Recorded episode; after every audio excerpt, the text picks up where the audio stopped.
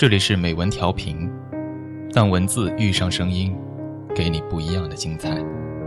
我是主播红钱，今天为大家带来的文章是《那些看起来在笑的人》，作者韩松洛。张国荣去世九年，但直到现在，他的死还被人放置在迷雾里，指向各种阴谋、各种神秘故事，因为人们觉得不可能。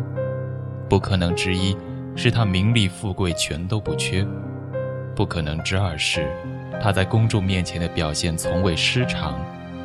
人们既然认定他和抑郁症无关，就要寻找别的解释。二零零二年十月，出席二零零二 Cash 金帆音乐奖颁奖礼，他已深陷抑郁症传言，但他没有接受大会给他安排的秘密通道。从正门入场，落落大方给记者拍照，并不断挥手。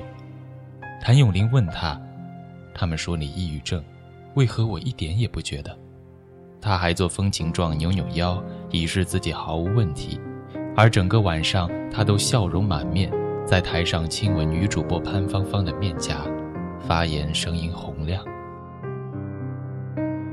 抑郁症不分高低贵贱。一样发生在我们那些觉得不可能的人身上，那些不论经济状况还是呈现给公众的状况都毫无问题的人身上。所以，一旦我们知道金凯利、憨豆先生、崔永元都是抑郁症患者，都深感意外。其实，崔永元抑郁症最严重的时候，曾经需要二十四小时的陪护，但出现在公众面前，他照样歪着嘴笑着。我见过的第一个娱乐圈抑郁症患者是相声演员 M，他私下里承认过自己的精神疾患，可一旦登台，照旧精神饱满，底气十足。饭局上段子不断，去机场的路上自己驾车，通过对讲机发布玩笑。还有歌手鸡，他语速极快，段子不断，笑料密集，所到之处都是焦点。我几乎以为他的抑郁症是形象塑造的一部分，但更了解人心的作家事后感叹他的善良，他不愿造成冷场，他愿意照顾别人的情绪，所以反常的活泼热情，用尽一切办法点燃别人，宁肯事后陷入透支后的更大荒凉。那些看起来在笑的人，那些过着浮华生活的人。那些以凶狠自嘲作为幽默材料的人，可能是抑郁症患者中最麻烦的。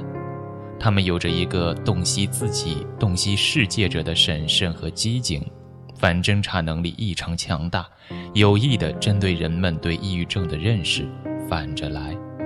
看上去快乐指数甚至远远高于常人。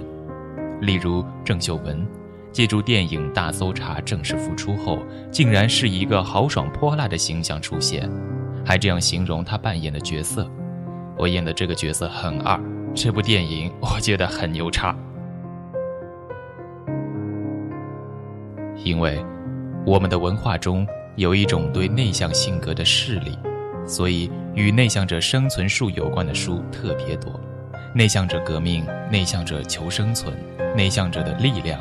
内向者的优势，内向者无敌，等等，在娱乐圈这种势力尤盛，每个人都必须在种种隐藏和压抑之外，加上一项隐藏和改变自己性格的任务，让问题更为严重。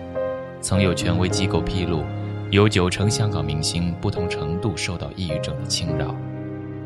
所有的抑郁者中，我们最先应该关心爱护的。大概就是这些看起来在笑的人，他们将自己看得清楚透亮，但却依然无能为力。